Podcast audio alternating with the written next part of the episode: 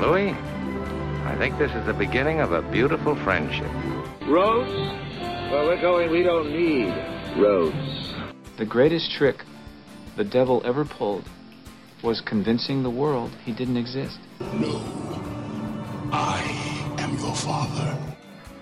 You're listening to After the Ending, the only film podcast where we tell you what happens after the ending of your favorite films.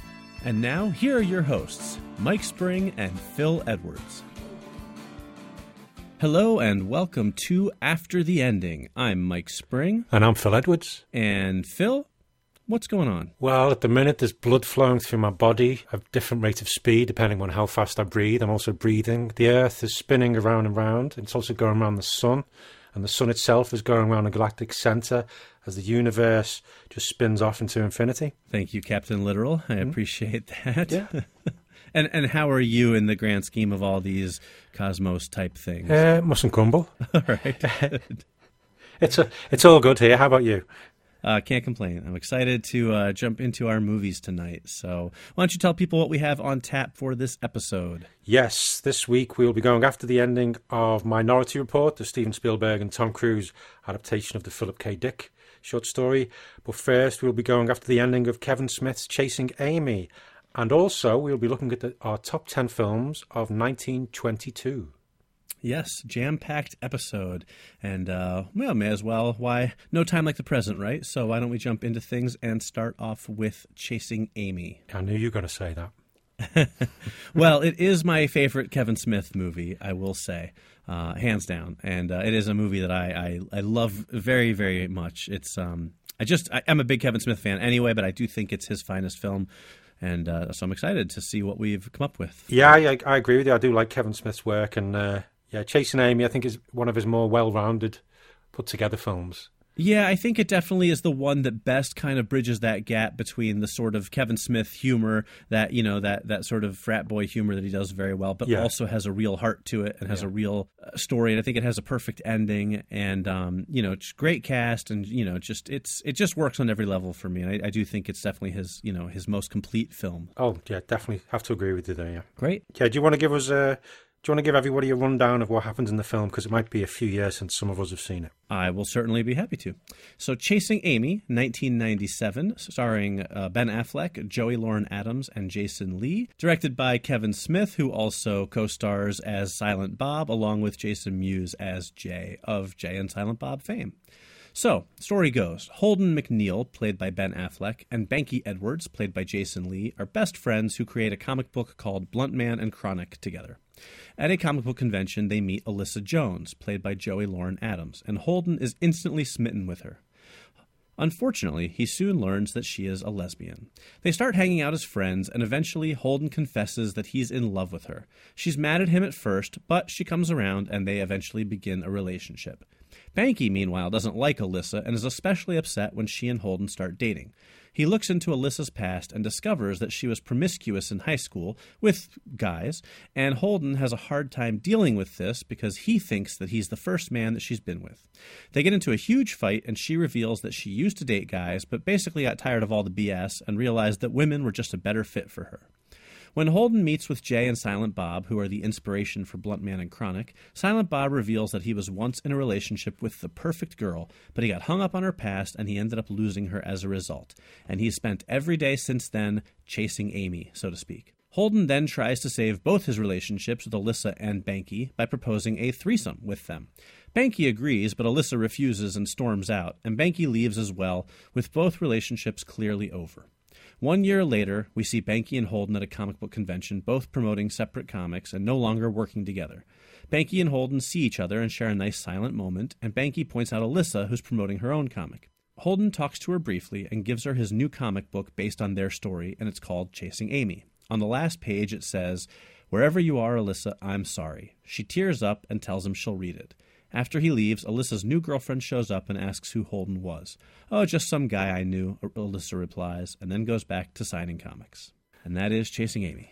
Yeah, very nicely done. Thank you. It's a lot funnier than that and a lot more yeah, moving yeah, than that. the 30 second version doesn't quite do it justice, but that just a little refresher for you. Yeah, and it also shows, once again, that a threesome will not solve anything. I um yeah, I I I don't even know what to say to that, Phil. Me neither. I don't know why I said it, but it's. Uh, I remember when I first watched the film, and that that was his solution to try and fix things. And I remember going, "Oh, you idiot! That's not never going to work." Yeah, yeah. I mean, definitely not uh not a great a great decision for that character for sure. That was that was what he went with, and he crashed and burned. Crashed and burned exactly. All right, Phil. Well, why don't you share your day after with us? Okay. Having now written Chasing Amy, Holden feels that the need to do something a bit different. Once again inspired by Silent Bob, he starts a new comic simply called Kevin. it features a character called Kevin Smith, who looks a lot like Silent Bob. The comic is all about Kevin trying to get a small independent film made called Shop Assistants. Holden includes real people he knows as characters, but Holden's not sure where to go with it. But he likes the dialogue and carries on. He also now works in a studio with his old friend Jason. And that's my day after. Very nice. I like it. Okay, uh, what about uh, your day after? All right. Well, at the convention, Banky is approached by two of the mainstream comic book companies to take over inking duties on their books. Marvel offers him a job on Daredevil, while DC offers him inking duties on an upcoming Batman Superman crossover miniseries.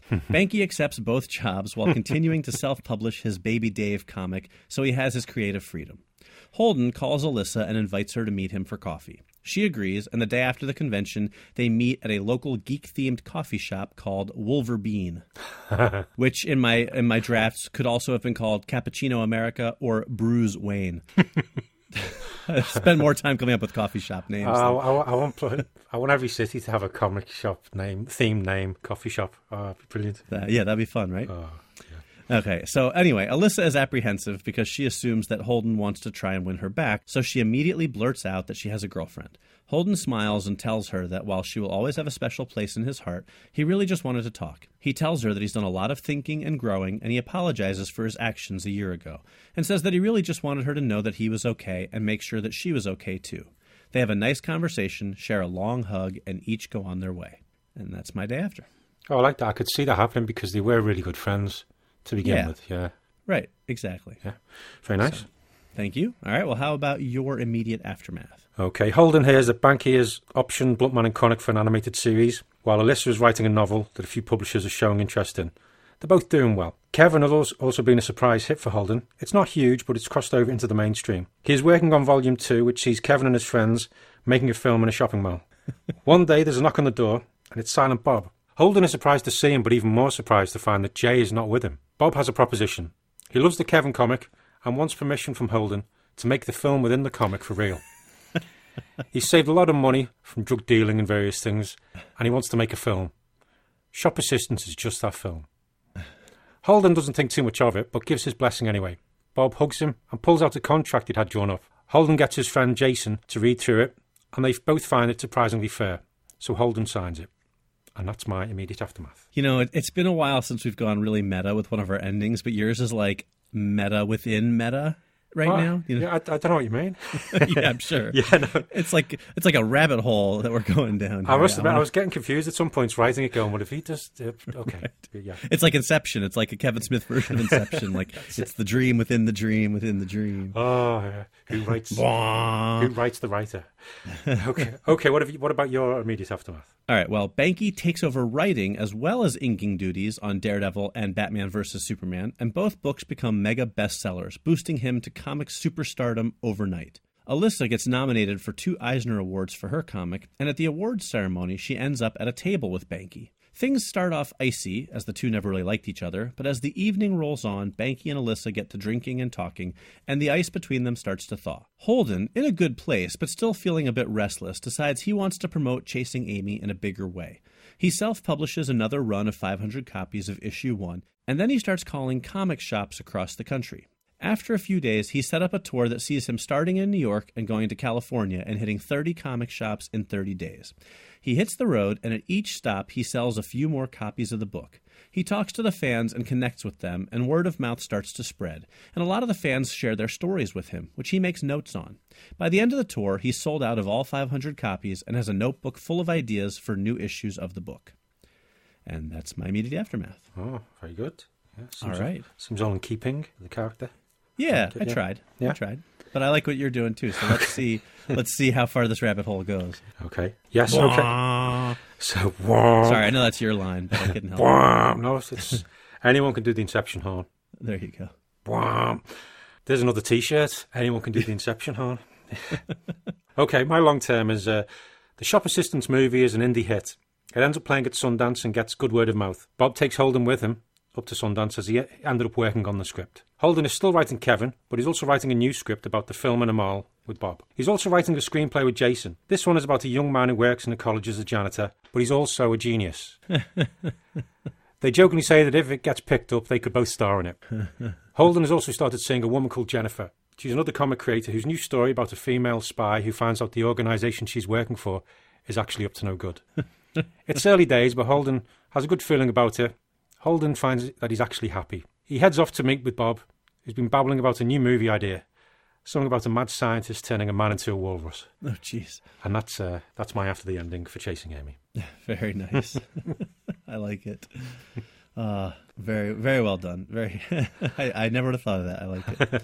oh, thanks. Glad you liked it. yes, very much. Okay, what about yours? Your long term. What's happening right. with Holden? Okay. Well, not just Holden.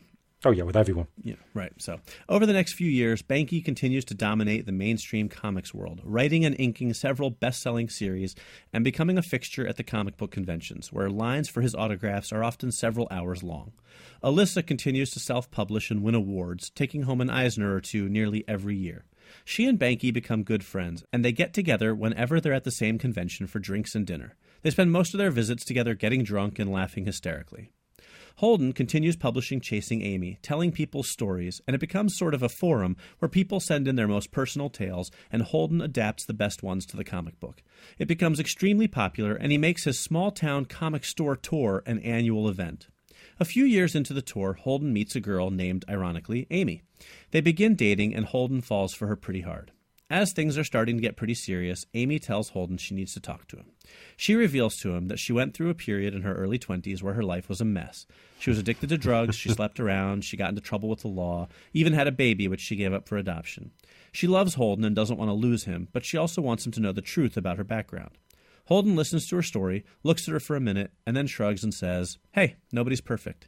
They laugh and kiss, and the final chapter of Holden's love life begins. Oh, very nice. Thank you very much. Yeah, nice ending. Yeah, just wanted you know, I wanted to show he's he's matured enough to you know not let somebody's past interfere Yeah. with his feelings anymore. Exactly, because the past is the past. That's right. That's right. Which is you know sort of the, the message of the movie. Mm. So Very nice. I had a really hard time with this one deciding if I wanted to get Holden and uh, Alyssa back together or not. Yeah, I wasn't sure whether to do that, so I just in the end I just jettisoned the whole that. I Right, thought, right. I thought that uh, I thought they burnt all the bridges. Right. I don't think they could ever recapture what they had. Well, you know, when I was a younger man and this movie came out, I remember watching it and seeing at the end where, you know, he gives her the comic and she gets all emotional and stuff and it says, I'm sorry. And I was convinced that they get back together. And then as I as I got you know a little older and I realized that not every movie has to have a happy ending. Much as I love them and much as I'm a sucker for them, um, you know, I, I sort of accepted the fact that they don't end up together and that that's okay too. Um, so then when I was working on this, I was like, ah, now it kind of feels like a cheat if I end up getting them back together. you know, I, I could have I sort of went back and forth, but I ultimately decided they didn't need to be, um, and it would be okay. Hence the reason that it ended the way it did. No, it worked, worked very well. Thank you. All right. Well, uh, I'm sure you have some chasing trivia for us. So why don't you share what you've come up with there? Okay, yeah. Uh, one of uh, Banky's hecklers at the beginning of the film is played by Casey Affleck. Oh, wow. That's funny. Yeah. Uh, Holden and Banky are characters in J.D. Salinger's The Catcher in the Rye. Right. I didn't realize that, but yeah. Alyssa mentioned she let Shannon Hamilton videotape them having sex and broadcast it on college campus cable. Uh, ben Affleck played Shannon in Mallrats. That that I knew. Yeah, there's lots. well, There's like the back of a Volkswagen. Yeah, there's there's loads of character references in in all of his films which mention it. It's often in passing, and you just you don't really notice them at first. With uh, Ben Affleck and Joey Lauren Adams previously starred together in Dazed and Confused, Mm-hmm. and the film was made for two hundred and fifty thousand uh, dollars, and was one twenty fourth the budget of Mallrats. Wow, Yeah, that's crazy. I know. but uh, yeah, that's uh, Chasing Amy. Excellent. Yeah. If you've only seen uh, Kevin Smith's later films and you're not that fussed about them, it's well worth chasing this one down because it's uh, it is a good little movie. Yeah, It's a nice story and it's uh, got some good moments in it, good dialogue. yeah. I love it. I have a special place in my heart for it, so I uh, I definitely recommend it to anybody who has not seen it yet. Yeah, totally agree. It's a great movie. All right, then. Why don't we move on to our next film, which is Minority Report? Yes. And Phil, you had the unenviable task of summarizing this movie, which I am actually almost more excited to hear how you boiled this down than I am to hear your endings because Ah. it's pretty complicated. So Yeah, no, um, I, I will mention. 'cause I already mentioned it to you just before, but I will mention to the listeners. I was, I had worked it down so it was quite short, but as I was writing it, as you get further in, you realise you need to mention things that did happen earlier on. Otherwise, it doesn't make sense. It's, it's a complex, convoluted plot. Yes, indeed. So if you haven't seen it, this is one of those occasions where you're probably going to want to watch it before you listen to this because just trying to follow along with what happens from our synopsis or from Phil's synopsis is probably going to be, uh, let's say, challenging. Yeah, This is more of a refresher for people who've already seen the movie. yeah. Okay, All right, Phil, take it away, dazzle us. okay. Let me have a drink. okay, Minority Report, 2002. Steven Spielberg and Tom Cruise. It's in 2054, Washington D.C., where there's a pre-crime unit who stop murders before they happen, and the murder rate is zero. Predictions are made using three precogs who are mutated humans who can see the future. Pre-crime captain John Anderton, played by Tom Cruise, uh, had a son disappear years before and is separated from his wife Laura, played by Kathryn Morris. While the department is being audited by Danny Witwer, played by Colin Farrell, the precogs predict Anderton will kill a man called Leo Crow in 36 hours. Anderton has no idea who that is. So Anderton goes on the run while Whitwer pursues him. He ends up talking to the creator of the pre-crime technology. She says one of the precogs, pl- called Agatha, sometimes has a different vision from the other two, which is the minority report of the title. So Anderson goes to get that, as it might clear his name. Uh, and he ends up kidnapping Agatha from the pre-crime unit, and taking care means the pre-crime department can no longer work. But he finds that there is no minority report on Leo Crow. Instead, she shows images of the murder of a woman called Anne Lively, and the murder of Anne Lively took place in 2049. okay, where are we up to? Just take a breather. You're doing Uh, good, Phil. And thank you. remember, it's a marathon, not a sprint. Yes, that's true. so Anderton sorts it all out, clears his name, that's it. okay. Uh, Anderton and Agatha go to Crow's apartment and find photos of children, including Anderton's son. Crow arrives, and Agatha tells Anderton he doesn't have to kill him, it's his choice. Crow begs to be killed, though, as he was hired to plant the photos and be killed in exchange for his own family's financial security. In the end, Crow grabs the gun and kills himself. Anderton and Agatha go to hide out at Laura's house. They find out that Anne Lively was actually Agatha's drug addicted mum who sold Agatha to pre crime. Lively got clean and wanted Agatha back when she was murdered. Anderton realises he's been framed as he knows about Lively. Witwer, that's the uh, Colin Farrell character, thinks Anderton is being framed and reported to Lamar Burgess, played by Max von Sydow, who is the director and founder of Pre Crimes, and Burgess kills Witwer with Anderton's gun. Meanwhile, Laura calls Burgess about Anderton, and Anderton is caught. He is charged and put in prison, and in this prison, convicts are put in a deep sleep, and the warden says all your dreams will come true before Anderton goes under. Agatha's back in pre-crime, and the system works again. Burgess lets slip to Laura that he end up he killed Lively. She frees Anderton, who confronts Burgess at a banquet and plays Agatha's vision of Burgess murdering Lively. Almost done. Uh, pre-crime predicts Burgess will kill Anderton. Burgess explains that he cou- couldn't let Agatha go, as pre-crime will be affected. But if Burgess kills Anderton, he'll be jailed, but pre-crime is validated. If he spares Anderton, pre-crime will be discredited. Once people are aware of the future, they can change it, so Burgess ends up shooting himself. Pre-crime is shut down, all prisoners are pardoned, and Anderton and Laura are going to have a new child, and the precogs are sent to an island to live in peace. Well, well done, sir. Well done. I, applaud you for Thank you. tackling that. I know, and I'm sorry to all listeners for being so in depth, but there's you sort of need to know because otherwise, lots of it doesn't make any sense.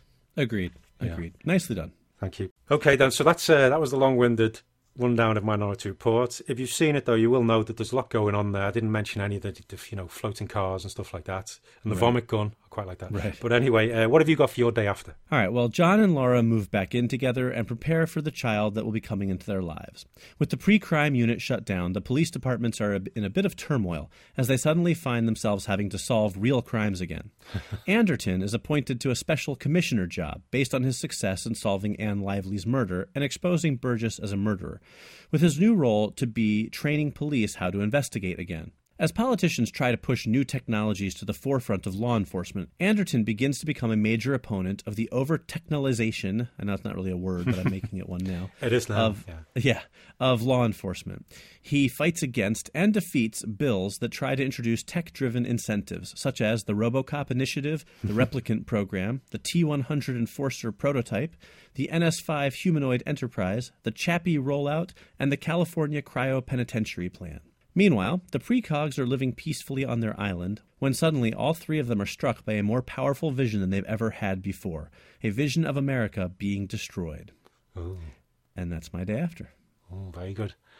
So I like the way Anderton saved the world from all those, you know, all that technology. Yeah, technology, man. It's it's uh, apparently, according to the movies, tech technology is no good. Yeah, you don't want tech. What's uh, what was NS5? That's familiar. That's from uh, I, Robot.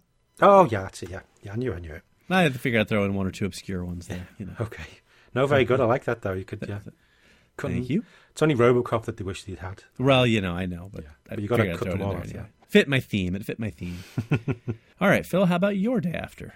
Okay, my day after. It is five years later, and Anderton is released from prison. The warden was right. All his dreams did come true, but it was just that dreams. None of the events that happened after he was put in prison were real. It was just all in his head. However, before Witwer had been shot, he had put together a file on his thoughts and the possible framing of Anderton. The report had sat unnoticed on a server until a new pre-crimes officer came across it. The resultant investigation uncovered Burgess's deception and his murder of Anne Lively. The pre-crime unit was shut down, and all prisoners, including Anderton, were released. Burgess was given a life sentence. Anderton, while initially very confused, gradually separates the dreams from reality. Ooh, I like that. I like that twist. I didn't see that coming. Oh, that's, I just always thought that was a bit when the prison guy Yeah. says, you know, all your dreams come true. Right. Anything where they end up, you know, in the future where they end up getting put under, Right. you got to start questioning the reality of things. Yeah. Yeah. No, that's a good. That's good. I hadn't thought about that. I like it. Ah, Thank you. What about Hmm. then your immediate aftermath? All right. Well, Agatha reaches out to Anderton with a communication device that he gave her before she left, just in case she needed anything.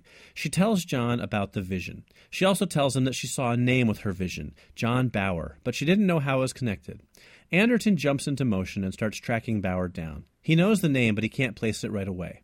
But it only takes a second or two of research for him to realize where he knows it from. He's a top agent at the NSA. Unsure of how Bauer is involved and less trustworthy of other government officials than he used to be, thanks to what happened with Burgess, Anderton decides to confront Bauer at his home. That night, as Bauer returns home from work, he turns on the light and finds Anderton sitting in a living room chair with a gun trained on him. Anderton interrogates Bauer, but his cop instincts tell him that Bauer is not the bad guy here. He fills him in on what brought him there, and the two decide to work together to thwart the upcoming disaster. Bauer reveals that his bosses at the NSA have a new program in development, but it's ultra top secret black book stuff. Bauer's not even supposed to know about it. The program is called the Time Cop Initiative. Awesome. And that's where we'll leave it for now. oh, cool. So, one more future tech cop movie to throw in there. I couldn't resist. I do like the Time Cop film. I like Time Cop too, actually. It's my favorite Van Damme film. It's, Yeah, I it's think really it his could best well be one. mine as well. Yeah. Yeah, it's good, good flick. All right. Well, how about your immediate aftermath then? Okay. Uh, yeah, Anderton has tracked down Laura, but she's with someone else and has another child. Anderton is heartbroken, but he is a good man, so wishes her well. He ends up getting a good payout due to his false imprisonment and invests it in a small house and a new business, a private detective agency. It's something he's good at and something he can control. His first case tracked down Agatha and the precogs, as they seem to have disappeared from the face of the earth. And that's my immediate aftermath. Very cool. I, I like where it's going. I'm curious to see what uh, what what where it all comes together. Well, that's just it. Will it come together? I'm sure it will. okay, what's happening then with you and the Time Cop Initiative? All right. Well, Bauer reveals that the Time Cop initiative involves time traveling to the past to prevent major crimes. Bauer and Anderton realize that the technology puts too much power in people's hands and that it has to be shut down, as it is likely the cause of the destruction of America. They sneak into the Time Cop facility late at night and set to work sabotaging everything. They destroy all the data and research and work on destroying the time machine itself. They set a number of explosives and are about to leave when a security guard stumbles on the scene. Bauer and Anderton are unwilling to sacrifice an innocent life, so they force him out of the time machine room. So they force him out of the time machine room and close the protective blast doors. They're trapped when the explosions go off, destroying the time machine in a massive explosion. Rather than being killed, however, Anderton and Bauer find themselves drawn into a time vortex. They wake up in the same building, but now it's just an empty warehouse. They recover and make their way outside and take stock of their whereabouts. They soon realize that they've been transported back in time to 1990. Recognizing that they're stranded in the past, they realize that they have to create new lives. John Bauer changes his name to Jack and returns to law enforcement right away, enlisting in the government's Counterterrorism Unit, or CTU. Anderton decides to put his skills to use in the same way. He adopts the first and middle names of his unborn son, Ethan Hunt Anderton, and joins the CIA, where he is quickly recruited by the Impossible Missions Force. With their knowledge of future events and their lifetimes of training, Jack Bauer and Ethan Hunt go on to save the world several times over. And that's the end. Oh, excellent. Thanks. That would explain how Jack and Ethan can do what they do. Well, that's what I figured, right? Yeah, they're, yeah. they're not quite superhuman, but they are definitely a little bit more, you know, dialed in than the regular guy. So I think Yeah. it's because they, you know, they have this future knowledge and they've they've been highly trained in the future, so they know they know their stuff. Oh, brilliant. I like that. Thanks. I had fun with it. Yeah, yeah, very good. Okay, well, Phil, I am anxious to hear then how yours wraps up, so bring it all home for us. Okay.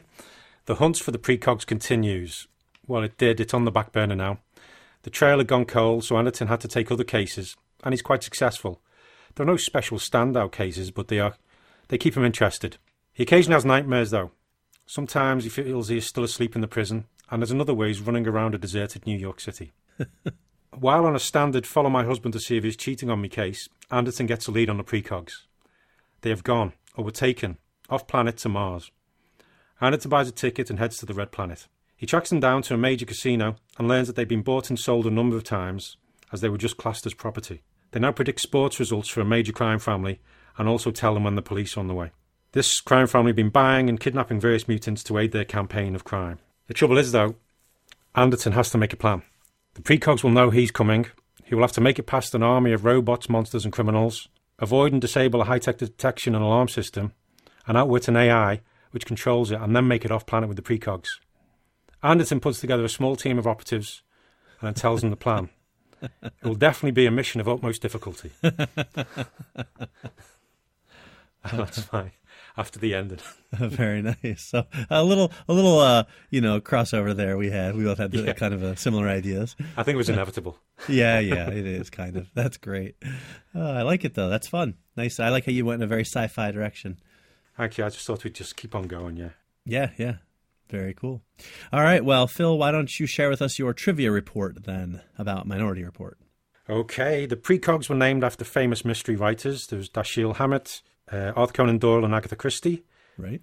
Uh, Cruise and Spielberg waived their usual fee to keep the budget under 100 million, but they took 15% of the film's gross instead. Mm-hmm. Uh, and this bit I didn't know until after I'd written my ending. An adapt- adaptation of the original short story was planned as a sequel to Total Recall. Oh, that's The fun. precogs were mutated Martians. Uh, the police horror ship was nicknamed a dispenser, as it looked like a Pez dispenser. Uh, Colin Farrell had trouble delivering the following line. I'm sure you all understand the legalistic drawback of pre-crime methodology. Damn, almost made it. Anyway. Uh, Now you know why why you had Yeah. trouble with it. yeah. Sound designer Gary Rydstrom said the sounds of the maglev car system were made from the sounds of his own washing machine. and when Witwer asks how much time do they have until Anderton commits the murder, the precog says 51 minutes 30 seconds, which is how long is left in the film before the credits roll. Oh, that's kind of cool. Yeah, I like it when they do stuff like that. Right, right. Mm. I do too. That's fun. All right. Well, there you go. So that is Minority Report as well as Chasing Amy. Those are our endings. Hopefully you enjoyed them. But for now, why don't we move on to our Mighty Morphing mini feature? Phil, why don't you tell people what we are talking about today? Yeah, last week we did our top 10 films of 2016. So for this mini feature, we thought we'd pick out just a few of the films that we're both looking forward to seeing in 2017. And this mini feature we like to call Future Film Forecast. Right, nice little tie-in with our uh, our with the Minority Report there. So, uh, yes, so let's uh, let's talk about then what films we're looking forward to in 2017. Okay, well, let's just. What we'll do is we'll get out the way the films like Star Wars Episode 8, uh, is it, Spider Man Homecoming, and and the other comic book movies like Guardians of the Galaxy 2 and Thor Ragnarok. Yeah, and Justice League and Wonder Woman. I kept just- all those, and Logan kept them all Yeah. off my list. Yeah, so there's all them because we're big comic book fans anyway. Uh, so we're looking forward to all of them. But let's get into a few more different films. Do you want to go first? Yes, absolutely. All right. Well, uh, the first one that I am looking forward to, uh, and I'm going in chronological order here, it comes out on March 10th, and it is Kong Skull Island um, which is admittedly, obviously, I mean, all of my picks are pretty big films, but uh, Yeah. you know, it, what it boils down to is simply that I am a huge King Kong fan. Um, I I grew up watching the the '70s version on TV, and I, I love it, even though it's cheesy. Uh, as an adult, I, I revisited the original King Kong from 1933. It's one of my favorite films of all time, um, and I think the, the the Peter Jackson version is spectacular to look at, but ultimately was disappointing for me as a film. Yeah, I feel about the same with that one. Yeah, so this to me is like you know it's just another chance to see King Kong on the big screen. The, you know the first trailer is exciting. Tom Hiddleston is in it and he's great, and uh, I'm just really looking forward to seeing if somebody else can make a, a King Kong movie that I feel kind of gets it right. Because to my mind, still the only truly great King Kong movie is the original from 1933, which I just think is absolutely amazing. So that is the first film of 2017 that I am really excited about. And I agree with everything you've just said about that film. I'm looking forward to that one as well. Very good. Uh, yeah, the first one I'm, I'm looking forward to is out next month, and that is John Wick Chapter 2. Mm-hmm. That's the Keanu Reeves sequel to the uh, surprise hit, John Wick. Uh, this time it's uh, he's he's back. He's got a new dog, and he's going to be doing lots of kicking ass, shooting people, being cool. Uh, it's got a. I really like the first film. I just love the whole the whole story, the whole coolness with Keanu, this sort of otherworldliness of the uh, the assassins hotel and things like that. I'm paying for everything in gold. I'm looking forward to revisiting that world again. He's also got uh, Ian McShane back, and also there's going to be a bit of a Matrix uh, get together again because Laurence Fishburne's in this new one, and we've got the likes of Ruby Rose, Franco Nero, Bridget Moynahan. Uh, who else is in there? Peter Stormare, Peter Serafinowicz, John Leguizamo, and Common. So I'm just, uh, I'm just looking forward to this one. I do like a good action film, and if it's half as good as the first John Wick, it's, uh, it's going to be one to watch. Yeah, I just saw the trailer for this one, and I'm I'm really excited about it as well. It almost made my list, but you know this could have been a really really long list, so I Yeah, I, yeah, gosh, I yeah, kept them down a bit. But some uh, good but I'm films looking coming forward out. to that. Yep, I'm definitely looking forward to that as well. Okay, what about your next one? All right, well, my next movie comes out on April 8th, and it is The Fate of the Furious, which is, of course, the eighth chapter in the Fast and the Furious saga. Uh, and as I've said before on the show, I am an unabashed fan of this franchise. Uh, I really love these movies, and I, I love the last, you know, two or three of them and how they've got become just these big, bombastic, crazy, over the top action movies with this really cheesy kind of center of this whole, you know, family and, you know, things like that. Um, it's great. Uh, They, they're movies that know exactly what they are, and that's what I love about them. Um, and they're just so much fun to go see in the theaters. I, I, I love them, and I'm not ashamed to admit it. So I'm, I'm really looking forward to it. They're, they're kind of events for me when they're in the theaters. I'm, I'm you know, I'm there. Yeah, I, I I just like now with those films the fact they just they don't give a damn about you know actual logic or things like that. They just go for what's going to look good. on the big Exactly. screen, Logic yeah. and physics go out the door. You know? Uh, but that's what I love about them. You know, they're Yeah. not trying to be anything more than what they are. They know. I think that actually, since Fast Five came out, um, that that has been one of the most intuitive franchises out there. In that, you know, they they know exactly what kind of movie they're making. They have no pretense about it whatsoever, and they know that people love this mixture of ridiculously over the top stunts with this whole, you know, we're family, family is bond, hugs and songs and slow motion montages and stuff. Like it's a weird mix because it doesn't isn't something that you see very well, but that's the reason they've become such humongous minute money makers is because people really like that that combination. You know, Yeah, and, and it looks like though this next one they've sort of turned that on a head a bit with Oh, yeah. Vin, Diesel going bad. yeah, yeah, should be interesting. But what I like as well is uh, it's basically whoever they go up against in the next film, they're going to be on the on their side. Right, always seems right. to be the way go. But yeah, yeah, it's always fun. I've I've never been a huge fan of the films, but I always enjoy watching them when they're on because they are they are lots of silly fun. Right, So, exactly. yeah. No good pick. All right. Okay, my uh, next one is uh, out in March. It's called The Love Witch.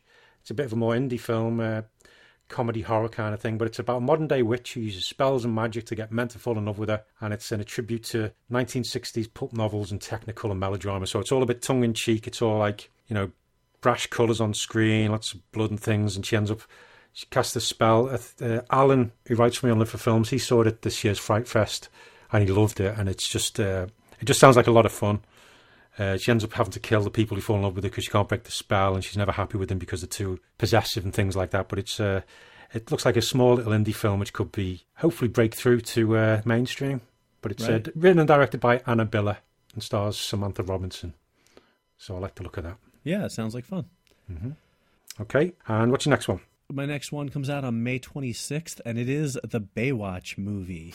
um, and uh, you know what? It's it's speaking of films like that know what they are. You know, the the Baywatch. From everything I've seen about the early reports, you know, it's got The Rock and it's got Zac Efron, both of whom I'm big fans of, especially The Rock. Yeah. Um, but I, I like the fact that it's you know it's very clearly setting up to be this big budget sort of action comedy type of movie. Like it, it knows you know it's not trying to play it straight laced and serious you know it's going to have the humor and it knows that baywatch is cheesy. And i, I love that idea you know that they're going to take Yeah, this yeah. this tv show that was so popular. And you know there's going to be a ton of in jokes and kind of making fun of the tv show and stuff. And you know but yet the rock is going to be in it and you know it's going to be big budget i'm sure the, the action scenes will be spectacular. So um, I'm, I'm really hoping that they can pull it off and make it what i what i think it's going to be so fingers crossed but it looks like it'll be a lot of fun Yeah, it look, does look like uh, cheesy fun, which is what Baywatch always was. exactly Yeah, yeah. But I, I like I like everybody involved. Yeah, it's definitely going to be one to watch anyway, just to see what it's like. Okay, uh, my next one is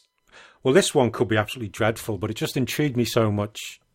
Uh, it's a, like a big blockbuster disaster movie. It's uh, going to be directed by Dean Devlin, who up until now a writer and producer. He did uh, you know, was Independence Day and yeah he's all with roland emmerich yeah, there Roland Emmerich things. But looks like he's he's having a crack behind the camera. And this one stars Gerard Butler, Abbie Cornish, Jim Sturgis, Ed Harris, and Andy Garcia. It's sorry, it's called this one is called Geostorm.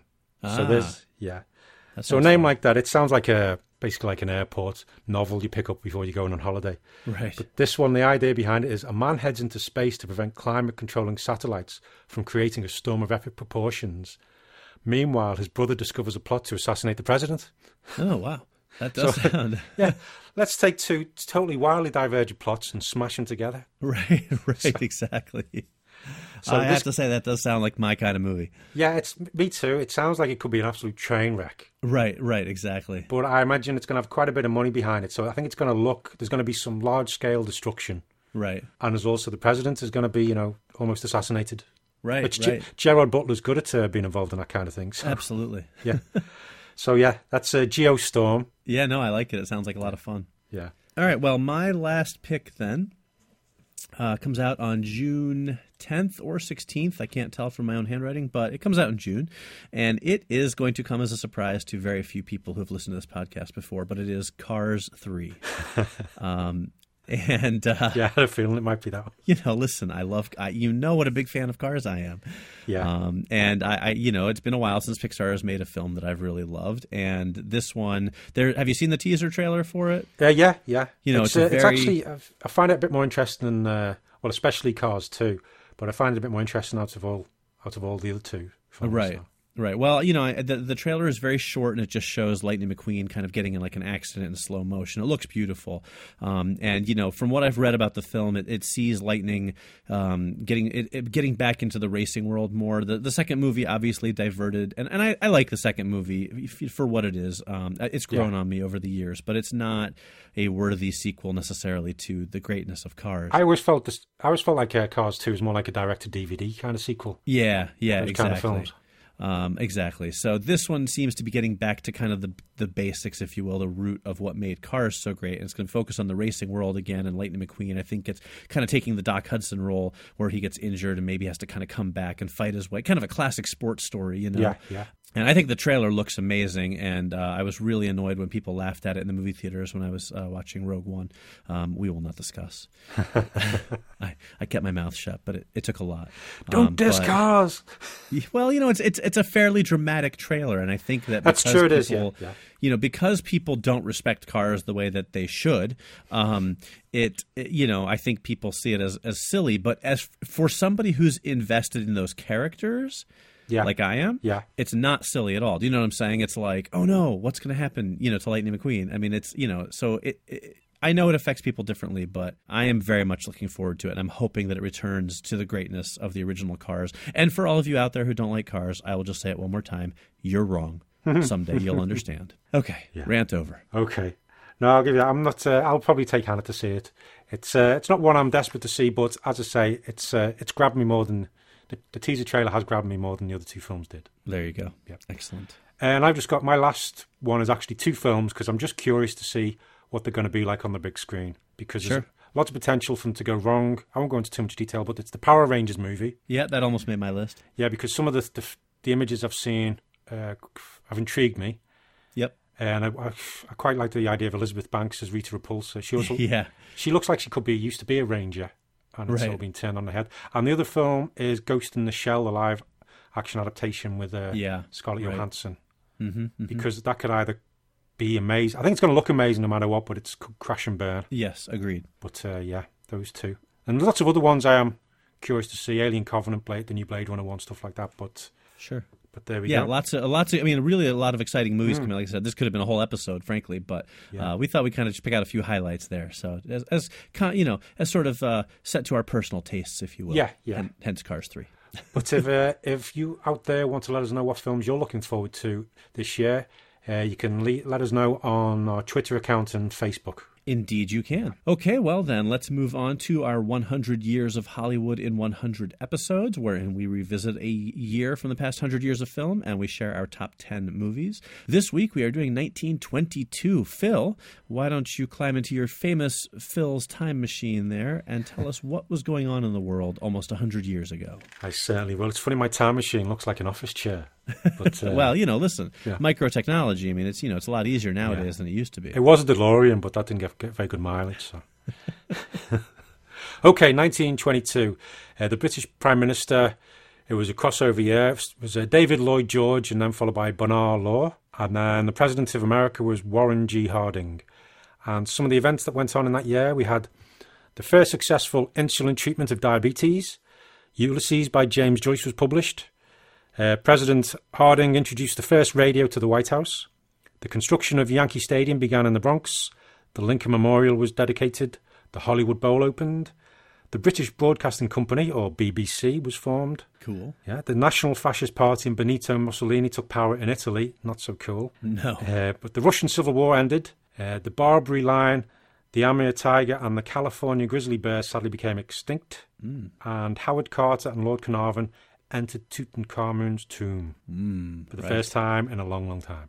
Yes, yes, indeed. And we also had the births of some very famous people. We've got Betty White, Telly Savalas, Paul Scofield, Dick Martin, Patrick Macnee, Hattie Jacques, Cyd Charisse, Carl Reiner, Pasolini, Russ Meyer, Charlie Mingus, Bea Arthur, Christopher Lee, Denholm Elliott, Judy Garland, Sheila Sim, Pierre Cardin, Jason Robards, Blake Edwards, Yvonne De Carlo, Sid Caesar, Veronica Lake, Ava Gardner, and Stan Lee. Very nice. Oh, Yes. some real luminaries there. Yeah, some sure. big, big names. Yeah, without a doubt. Yeah. All right. Well, let's jump into our films now. As this, uh, as we have done in previous years, where the, it reaches back into the earliest days of film. Um, I'm not. I don't know about you, Phil, but I know that I have actually only seen two films from the year 1922. So the the top the the other eight will be films that I want to see that I think sound uh, the best from 1922. How about you? Yeah, pretty much the same. I mean, there's there's two I know I've definitely seen. There was a few when I was reading them. I think I may may have seen, but I didn't want to say for definite. But uh, Right. Right. but yeah, some. Uh, but there's lots of interesting films that uh, I like the look of. Yeah, yeah, for sure. A lot of things I'm definitely interested in tracking down. So, um, well, why don't you just kick things off then? Give us your number 10. Okay, my uh, number ten is a film called Cocaine, which is a British crime f- film directed by Graham Cutts, and it shows the distribution of cocaine by gangsters through a series of London nightclubs, and the revenge sought by a man after the death of his daughter. And uh, what lots of people forget is that these old black and white films, lots of them are quite dark and you know violent and sexy and dealt with some taboo kind of subjects, and that was because it was pre-code, so they could get away with lots of things. And this sounds like a cracking one just to take a look at because it's uh, dealing with dark things. Yeah. Yeah, Yeah, so I, I like. I do like the sound of that one. Very good. Well, my number 10 is a British crime film called Cocaine. Hey, So, how do you like that? Excellent. Uh, mostly because I didn't even know cocaine existed in 1922.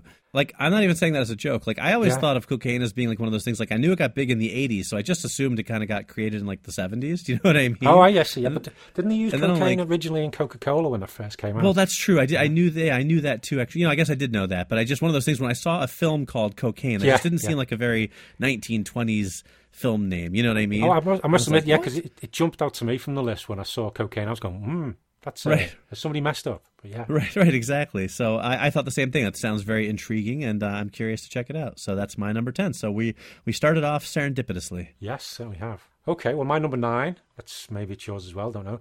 My this one is Doctor Mabuse the Gambler, which was the first film in the Doctor Mabuse series uh, from the novels of Norbert Jacques, and this one's directed by Fritz Lang. And it just it was actually four and a half hours long and was divided into two parts. And it follows uh, Doctor Mabuse, who's a criminal mastermind, doctor of psychology, and master of disguise, and he has the powers of hypnosis and mind control. And he deals with lots of various crimes going on. He's got various dodgy henchmen. One of them's a cocaine addicted manservant. It just sounds it just sounds like it'd be a mad film with lots of bizarre things going on. And Fritz Lang does amazing visuals, as you know, seen in Metropolis. So it just four and a half hours long. You just if you love film, you've got to you've got to at least watch it. It's not my number nine, but I, I think there may be some overlap on our list this Ooh, week. so. okay, cool. All right. Well, my number nine is a film called Flesh and Blood, which stars Lon Chaney, the great Lon Chaney, and uh, I just like the concept of it, where a man escapes from prison and then finds that his daughter, uh, fifteen, uh, sorry. Uh, I just like the concept of it, where a man spends 15 years in prison, then escapes and finds that his daughter is engaged to the crook who framed him. I mean, that's just kind of a simple log line right there, but it sounds like a great plot, so I want to see it, and, and Lon Chaney is terrific, so sounds like a good one. Certainly does. Okay, my number eight. Uh, mine is called uh, Haxen, or Hexen, which is a Swedish Danish documentary style silent horror film. And if you need to know anything more, you mean, what's wrong with you? Right. It just sounds amazing. It's based on the uh, uh, basically how superstition, basically like the witch hunting things that happen in Salem, that kind of thing. How superstition and the misunderstanding of diseases and mental illnesses could lead to hysteria of the witch hunts. I just like to find it's it was made as a documentary, but has dramatized sequences that are you know could be something out of a horror film, and I just that's I really like the sound of that. It's something I want to check out. Right. That sounds cool. Very intriguing. yeah. Yeah. All right. Well, my number eight is The Ghost Breaker, starring Wallace Reid, and it is kind of a horror comedy. It's sort of like a 1922 version of Ghostbusters. it's in that vein, um, based, I believe, on a book, and it was made into a movie several different times in the 20s, 30s, 40s, 50s, I think, up until then, and then it sort of went away for a while. Not saying Ghostbusters is taken from that, but I, I think it sort of has a similar uh, spirit, if you will, no pun intended. Um, to it. So uh, it sounded interesting, and I kind of like that hybrid of horror and comedy. I'm curious to see what it was like back in the 20s. Oh, excellent. Yeah, I didn't see that one when I was going through my list. That sounds good, though. Yeah. like that one. Okay, my uh, number seven is a film called The Primitive Lover. Hmm. It wasn't really mainly the, the actual film itself, but it was. I was just. Uh, it jumped out because it stars Harrison Ford. What? Yeah, no, that, that was what I, I was going. What? but it turns out our Harrison Ford wasn't the first Harrison Ford. Really? This, which was I never knew this one as an American stage and film actor, and he was a big star apparently back in the uh, on Broadway and in the silent films. He was born in 1884 and died in 1957.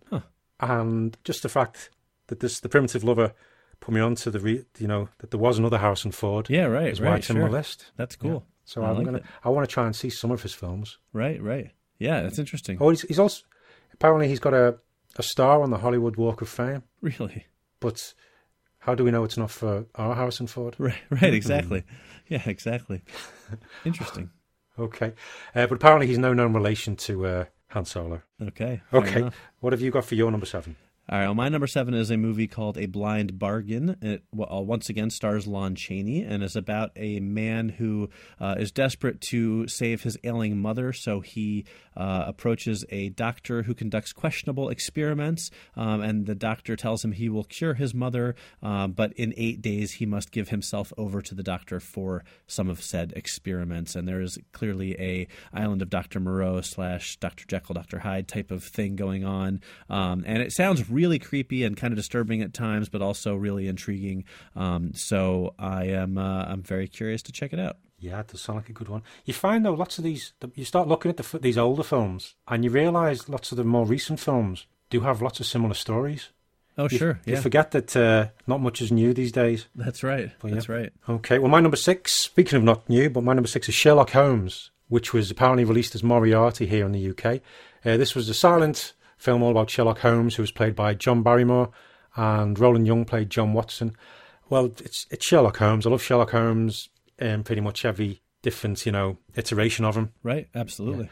This one as well, it was one of those lost f- films because it was a there was a fire in the 1967 in MGM, but it was rediscovered in the mid 70s and has been restored. So hopefully we'll be able to track that one down. Yeah, for sure. Good choice. All right. Well, my number six is Doctor Mabuse uh, by Fritz Lang, which you Hey. mentioned already on your list. Uh, Like you said, you know, kind of this big, epic sort of criminal, gangster, psychopath type thing.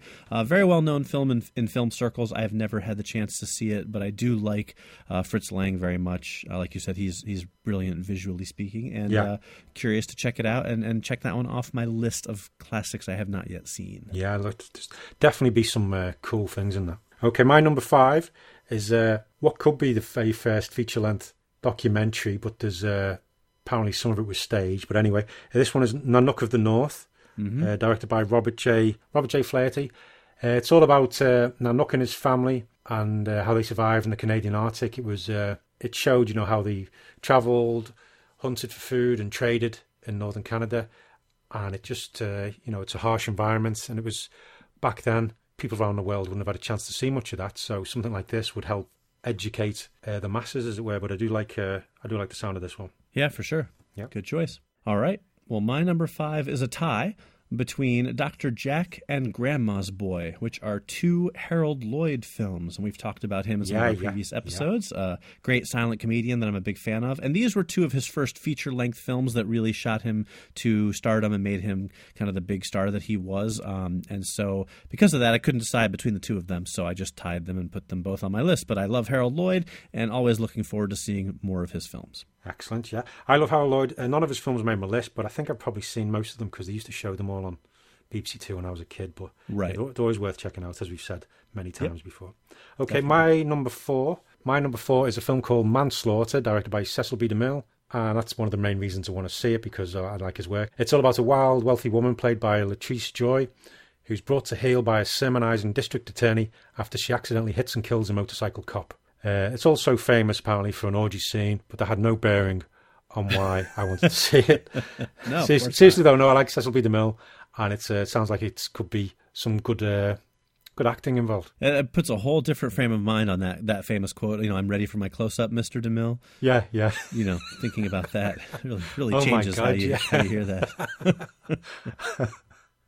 Oh my god, that's ch- yeah, that's totally changed that film for me. You'll never hear that line again the same way, will you? Yeah, Okay, moving on. yes, right. quickly. Well, my number four is a pretty famous film that I, I actually thought maybe I had seen, but uh, I couldn't quite recall if I had seen it or if I just was thinking I'd seen it. So I put it on my list as, as movies I want to see. And it's the original Robin Hood, starring Douglas Fairbanks Sr. Uh, and Wallace Beery. Um, I love Robin Hood. You know, I've seen I've seen the classic with with. Uh, uh, Errol Flynn, um, and you know the 1938 version, and like I said, I think maybe I've seen this one, but I, I can't remember for sure. Uh, but if I haven't, I definitely want to because I always enjoy Robin Hood tales, and uh, seeing a classic one with a great actor like Douglas Fairbanks sounds like a lot of fun. Yeah, it almost made my list because I do like Robin Hood, but it uh, didn't make it. I, I like you. I'm not sure whether I've already seen it as well. Right, right. Okay, but my number three is one that's been on your list already. That's Flesh and Blood. ah, very Lon good. Chaney one. Uh, same reasons as you. It's uh, the fact the guy's been in prison for 15 years and escapes to see his daughter, but she's engaged to the son of the cook who found him, which uh, to me sounds a lot like Old Boy. I was going to say it definitely Yeah. Mm. seems like it has a little touch of the old boy going there. Or right? Old Boy has a touch of flesh and blood, should we say? Well, right, exactly, exactly. But uh, yeah, Lon Chaney's always good, and it's uh, yeah, I think I think visually as well, this could be quite interesting because it says uh, lots of it was set in Chinatown and San Francisco, Right. And they used to they did do quite a bit of on location filming back in the day, didn't they? As well as the studio stuff. So Yep. Yep. yeah, so be, that was my number three. Very good. Excellent. Well, my number three is has appeared on your list, and it is Sherlock Holmes, which stars John Barrymore. Uh, much like you said, you know, um, I'm, I'm a big Sherlock Holmes fan. I, I've always have been. I love to see him on screen. Always looking to see a new version I've never seen before. And also, interestingly, was the film debut of William Powell. Uh, which I did not know. Oh, okay, yeah. So I'm guessing a younger William Powell, obviously, yeah. but you know he was a pretty big name back in Hollywood in the 30s and or in the 40s and 50s, and so uh, that sounds intriguing to me. Definitely, yeah. Okay, yeah. Now I'm on to the films that I've I know I've definitely seen. My number two is The Pale Face, which stars Buster Keaton. It's the Western comedy one. When it's Buster Keaton, he does. He doesn't. It just amazes me the stunts he does for the, the, the comedy, the slapstick. It just it's on another level compared to lots of other actors at the time. Uh, this one, as you say, though, it's a western, so it's good seeing him in that environment. It's very funny. Uh, probably not as PC these days, but it's a Buster Keaton film, and it's a, it's a good one. Yeah, you know that actually almost made my list. and I'm not sure why it didn't. I may have overlooked it because it did sound very funny, and uh, I, I would definitely want to check that one out. So good choice. Thank you. And what about, uh, so we into yours that you've seen now? Yes, my top two. I have seen both of these, and I, I have a suspicion our number one may be the same, but we'll see. My Yeah. number two, though, has appeared on your list, and is a movie that I have seen. It is Nanook of the North. Ah, okay, brilliant. which is an interesting film uh, in respect to uh, it's interesting just to see this documentary from the 1920s but it does have this whole like you mentioned kind of behind the scenes controversy and from what i understand i actually studied the film in college which is where i first saw it Oh, wow, okay, cool. um, yeah, it, uh, it it it was a meant to be kind of a documentary, but the director Flaherty also staged a lot of scenes because he only had one camera and very limited equipment, um, and and a lot of there's a lot of liberties taken with you know Nanook's name wasn't even actually Nanook. Yeah, um, yeah, yeah. You know, uh, and there's some, but there's some scenes that are very clearly not meant to be taken literally, like the one where his family gets out of the canoe and they just kind of keep getting out like a clown car. You know, um, so it's this very strange kind of hybrid uh, movie, but it was intended to sort of represent this kind of life in the in the Arctic, you know. Yeah, um, yeah. But uh, but it is interesting. It's a lot of fun to watch. Actually, it's one of the better films I've seen from that time, and it is you know culturally significant for being sort of the first documentary feature film, even if it there's some questions to the veracity of it. you yeah, know, yeah. but- so it's, it basically sounds like they were doing what they do today with reality shows. Yeah, yeah, basically, it was actually more of a precursor to reality television than it was to Yeah. you know real documentaries. But it, it sort of definitely, you know, it was definitely very important in the development of documentaries as feature length films. So Yeah, to me, it's culturally significant and it's an entertaining film that that makes it you know worthy of being my number Oh, two. excellent. Then I'll made up then. I'll definitely be watching that one. Yeah, yeah. Okay. All right, so let's see. I have to imagine we're on the same page here. Yeah. Go Yeah. ahead and tell me what your number one is. I think most people will be doing this for 1922. Yeah. Uh, mine is uh, Nosferatu. yes, that I'll just I'll spoil the suspense now. That is my number one as well. So yeah, it's the uh, unauthorized adaptation of Bram Stoker's Dracula, directed by F.W. Murnau and starring Max Schreck as Count Orlok. We've all seen. If you haven't seen the film, you will know it because Uh, You've seen clips from it at least. yeah, you will see clips. You know what he looks like. He's got the pointy teeth in the middle of his mouth and the uh, bald head, big ears, and Yep. it's been parodied in cartoons, other films, adverts, uh, lots of other things. But it is it is a great horror movie. Yep. It's uh, it does great things. It's it's really creepy. Max Schreck is extremely creepy. I mean, you see photos behind the scenes, photos of him just resting in between takes, and you'd swear blind he was a real vampire. Right. Well, they made that movie with Willem Yeah, Dafoe. yeah, Shadow the Vampire, the- yeah, Shadow yeah. the Vampire, right? Yeah. Which posited that theory, actually, Yeah. that you know that Which he was a real vampire on this film set. Yeah. Uh, and I didn't actually like that movie as much as I wanted to, but I, I do think that the original Nosferatu is a great film. It's it's so visually stunning, and like you said, it's super creepy. You know, I think it, this is one of those occasions where being a silent film and being so old actually works in its favor. Yeah, when yeah. you watch it now, because it's almost like watching like a well, almost like a not a found footage film per se, but because of all the like the flickering imagery and that old style of filming, it's like a like a time capsule. You know, it's like capturing Yeah, almost like good, a yeah, real story of a vampire from the twenties. You know? Yeah, I mean, it's it's great use of shadow as well. Yes. But it, I, I just say because it looks it's so old. I mean, it's been cleaned up a few times, but it's still it's it sort of gives it almost a more makes it more real. Right, I just say right. looks like it's called like a found footage before there was found footage films. Yeah, yeah, exactly. It just kind of has that feel to it. It's uh, Yeah. it's very cool. So.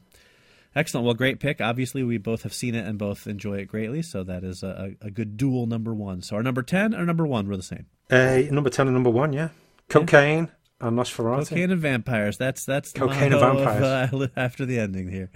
Another T-shirt idea. Yeah, cocaine and vampires. What more do you need? Got everything covered there. Two major pretty food much. groups. Yeah. Pretty much. Don't do drugs, kids. That's right. That's right. and don't do vampires either. Yeah, definitely. Don't go with vampires. They're bad. Right. Right. Exactly. All right. Well, on that note, then, uh, I think it is about time to bring things to a close. Phil, why don't you tell people what they can look forward to on our very next episode of After the Ending? Yeah, next week we'll be going after the ending of The Incredibles. Um, before you say, well, there's a sequel in development, well, we, we will say in return, it's in development. So it hasn't been made yet, so we can Not do it. yet. So And also, we'll be doing an Arnie film and going after the ending of Commando, Yeah. which uh, should be lots of fun. Yeah, I'm looking forward to both of those. Yeah, and we'll be doing the year of my birth, the top 10 films of 1973. Oh, if we were doing the, the year of my birth, it would be uh, 1994. Yeah. yeah. yes, 1973 should be fun to uh, always fun to revisit the 70s there. Yeah, it's uh, usually well, lots of good films from the seventies. So I'm looking forward to doing that list. Yeah, it's interesting. You know, I always I have that love hate relationship with films of the '70s, so I, I'm always excited to to kind of look back and see what movies I really actually liked and what movies I have to sort of. Yeah, know, I'm, I'm looking forward to see begrudgingly what films that I love that you just absolutely hate. That's true. That usually happens when we go back to to these Ye- years. Yeah, the '70s is just a tough decade for me, man. I don't know what it is. There's definitely that potential. You're going to name some films that I that you love that I hate. Like, what can I say? But hey, it keeps it interesting for the listeners, right? Well, well, yeah, it certainly does. And looking at the list, there's a couple of films already that we've already done after the endings for. oh, okay. is, uh, oh, this is going to be a tough list to do. Yeah, All right, I'm looking forward to it. going to be a fun one. Yeah. Great. Well, join us then. Well, between now and our next episode, if you'd like to touch base with us, we've already mentioned our social media. You can always email us directly at aftertheending at verizon.net as well. We would love to hear from you. Yeah, get in touch with anything if you have any suggestions or uh, if you want to let us know what films you, you liked in 1922 or what you're looking forward to this year, just uh, drop us a line. Okay, well, that's going to do us for this episode then. As always, we thank you very much for listening. I'm Mike Spring, And I'm Phil Edwards, and we'll see you next week. after the ending. Cameos as Silent Bob alongside. Uh, I kind of sound like I said Silent Blob there, which, while not entirely inaccurate, uh, I think I'll do that one more time. Little little Silent Blob. silent blob.